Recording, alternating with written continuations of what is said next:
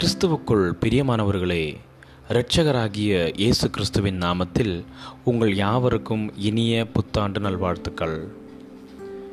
காலை தேர்ந்துளிகள் மூலமாய் இன்றைக்கு தேவனுடைய வார்த்தைகளை தியானிக்கும்படியாய் தெரிந்து கொண்ட வேத பகுதி ஏசாயா தீர்க்க தரிசன புஸ்தகம் முப்பதாவது அதிகாரம் பதினெட்டாவது வசனம். ஆனாலும் உங்களுக்கு இறங்கும்படி கர்த்தர் காத்திருப்பார். அவருக்கு காத்திருக்கிற அனைவரும் பாக்கியவான்கள். மிக கடினமாய் நடத்தக்கூடிய முதலாளி அமைந்ததால் நீண்ட நேரம் மனசோர்வோடு வேலை செய்யக்கூடிய நிலைமை ஜேம்ஸுக்கு ஏற்பட்டது. தன் வேலையை விட்டுவிட எண்ணினார். ஆனாலும் அவருடைய கடன் மனைவி இளம் பிள்ளை ஆகிய பொறுப்புகள் அவருக்கு இருந்தது. இருந்தாலும் வேலையை விட்டு விடுவதற்கு அவர் முயற்சி செய்தார். அவருடைய மனைவி அவரிடத்தில் நாம் காத்திருக்கலாம். தேவன் நமக்கு என்ன தருகிறார் என்று பார்க்கலாம் என்று கூறினார்கள். பல மாதங்கள் கழித்து அவர்களுடைய ஜெபம் கேட்கப்பட்டது. ஜேம்ஸுக்கு புதிய ஒரு வேலை கிடைத்தது. தன்னுடைய குடும்பத்தினரிடம் அதிக நேரம் செலவழிக்கவும் முடிந்தது. அத்தனை மாதங்கள் என்பது நீண்ட காலம் ஆனால் தேவனுடைய குறித்த நேரத்தில் வெளிப்படும் அவருடைய திட்டத்திற்காக காத்திருந்ததற்காக நான் மகிழ்ச்சி அடைகிறேன் என்று ஜேம்ஸ் தன்னுடைய அனுபவத்தை இப்படியாக பகிர்ந்து கொள்கிறார்.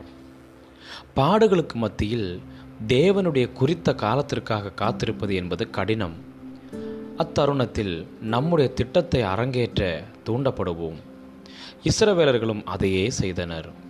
சத்துருக்களின் அச்சுறுத்தலிலிருந்து தங்களை காத்துக்கொள்வதற்கு தேவனிடத்தில் திரும்பாமல் எகிப்து தேசத்திடம் உதவி கோரினர்.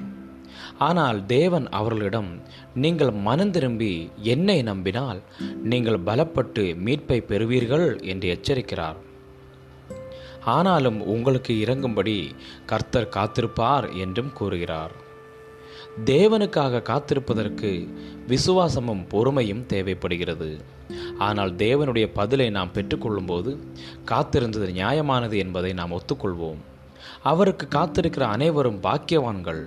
நாம் அவரிடத்திற்கு திரும்புவோம் என்று தேவன் நமக்காக காத்திருப்பதே அதை காட்டிலும் ஆச்சரியமானது. என்னென்ன ஜெப விண்ணப்பத்தோடு நீங்கள் தேவனிடத்தில் காத்திருக்கிறீர்கள்?